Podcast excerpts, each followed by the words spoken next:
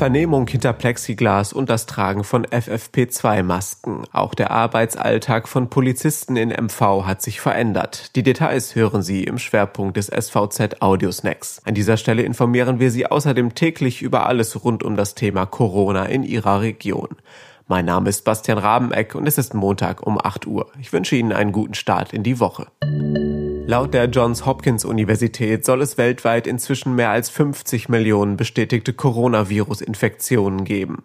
Für Deutschland meldete das Robert-Koch-Institut am Montag 13.363 Neuinfektionen binnen 24 Stunden. Die Zahl der Corona-Patienten auf Intensivstationen hat im Land fast wieder den Höchstwert vom Frühjahr erreicht.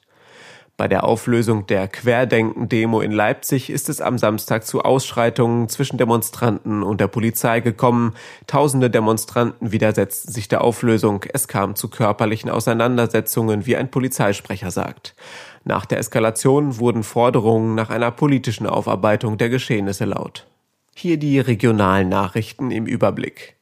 Trotz Teil-Lockdown bleiben die Schulen geöffnet. Was müssen Lehrer, Schüler und Eltern jetzt wissen? Was passiert, wenn die Pandemie die eigene Schule trifft?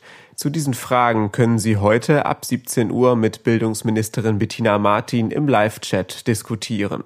Vorab können Sie Fragen an die Mailadresse redaktion@medienhausnord.de schicken. Sie können aber auch direkt während des Chats fragen. Den Live-Chat finden Sie auf unserer Facebook-Seite www.facebook.com/svz-online. Zum Schwerpunkt.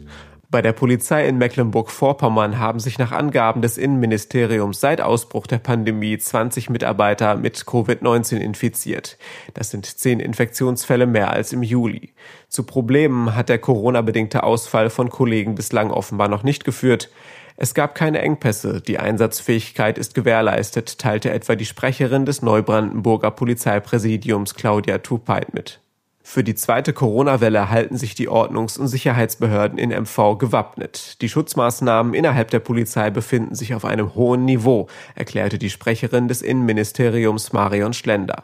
Dazu gehöre unter anderem das Tragen eines Mund-Nasen-Schutzes beim Kontakt mit Bürgern. Die Beamten verfügten über gesonderte Schutzausstattung wie Brillen, Handschuhe und Masken vom Typ FFP2, die auch den Träger vor Coronavirus schützen sollen.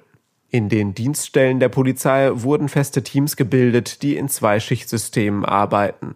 So soll eine Vermischung vermieden werden. Bei Vernehmungen von Zeugen und Tatverdächtigen werden tragbare Trennscheiben aus Plexiglas aufgestellt, wie die Sprecherin erläutert.